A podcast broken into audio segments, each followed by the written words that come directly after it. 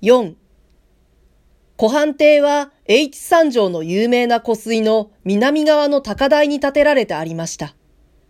細長い建物の北側がすぐに湖水の絶景に面し、南側は湖畔の小村落を隔てて、遥かに頂上の連山を望みます。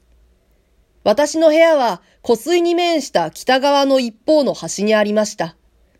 部屋の前には露台のような感じの広い縁側に一室に2個くらいの割合で遠椅子が置かれ、そこから旅館の庭の雑木林を越して湖水の前景を眺めることができるのです。緑の山々に取り囲まれた静寂な湖の景色は、最初の間どんなに私を楽しませたことでしょう。晴れた日には付近の連峰が湖面に坂島の影を投げて、その上を小さな帆掛け船が滑っていく風情。雨の日には山々の頂を隠して間近に迫った雲間から銀色の糸が乱れ、湖面に美しい鳥肌を立てているありさま。それらの寂しく、すがすがしい風物が、混濁しきった脳髄を洗い清め、一時はあのように私を苦しめた神経衰弱も、すっかり忘れてしまうほどでありました。しかし、神経衰弱が少しずつ良くなるにつれて、私はやっぱり雑踏の子でありました。その寂しい山奥の生活にやがて耐え難くなってきたのです。湖畔邸はその名の示すごとく遊覧客の旅館であると同時に、付近の町や村から日帰りで遊びに来る人々のためには、料亭をも兼ねているのでした。そして、客の望みによっては、ほど近き麓の町から売女の類を招いて、周囲の風物にふさわしからぬ馬鹿騒ぎを演じることもできるのです。寂しいままに、私は二三度そんな遊びもやってみました。しかしそのような生ぬるい刺激がどうして私を満足させてくれましょう。またしても山、またしても湖。多くの日はひっそりと静まり返った旅館の部屋部屋。そして時たま聞こえるものは田舎芸妓の調子外れの三味線の音ばかりです。しかしながらそうかと言って、都の家に帰ったところで、何の面白いことがあるわけでなく、それに予定の滞在日数はまだまだ先が長いのでした。そこで講じ果てた私は、先にもちょっと書いたように、例の覗き眼鏡の遊戯をふと思い浮かべることになったのです。私がそれを考えついた一つの動機は、私の部屋が好都合な位置にあったことでありました。部屋は2階の隅っこにあって、そこの一方の丸窓を開けると、すぐ目の下に、湖畔邸の立派な湯殿の屋根が見えるのです。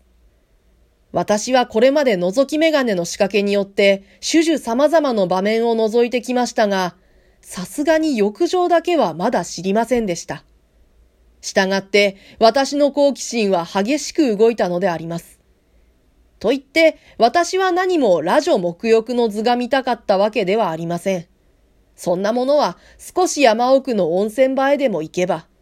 いや、都会の真ん中でさえも、ある種の場所では自由に見ることができます。それに、この湖畔邸の湯殿とても、別段男湯女湯の区別などを設けてはなかったのです。私の見たいと思ったのは、周囲に誰もいない時の鏡の前の裸女でありました。あるいは裸男でありました。我々は日常戦闘などで裸体の人間を見慣れておりますが、それらはすべて他人のいる前の裸体です。彼らは我々の目の前に一糸もまとわぬ赤裸々の姿を見せてはいますけれど、まだ周知の着物までは脱ぎ捨てていないのです。それは人目を意識した不自然な姿に過ぎないのです。私はこれまでの覗き眼鏡の経験によって、人間というものは周囲に他人のいる時と、たった一人きりの時と、どれほど甚だしく違って見えるものだかということを熟知していました。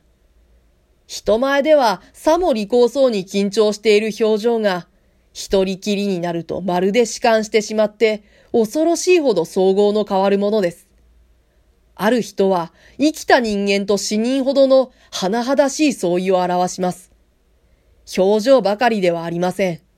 姿勢にしろ、いろいろな仕草にしろ、すべて変わってしまいます。私はかつて他人の前では非常な楽天家で、むしろ強敵にまで快活な人が、その実は彼が一人きりでいる時は、正反対の極端に陰気な遠征家であったことを目撃しました。人間には多かれ少なかれ、こうしたところがあるように思われます。我々が見ている一人の人間は、実は彼の正体の反対のものである場合がしばしばあるものです。この事実から押していきますと、裸体の人間を鏡の前にたった一人で置いたとき、彼が彼自身の裸体をいかに取り扱うかを見るのは、甚だ興味のある事柄ではないでしょうか。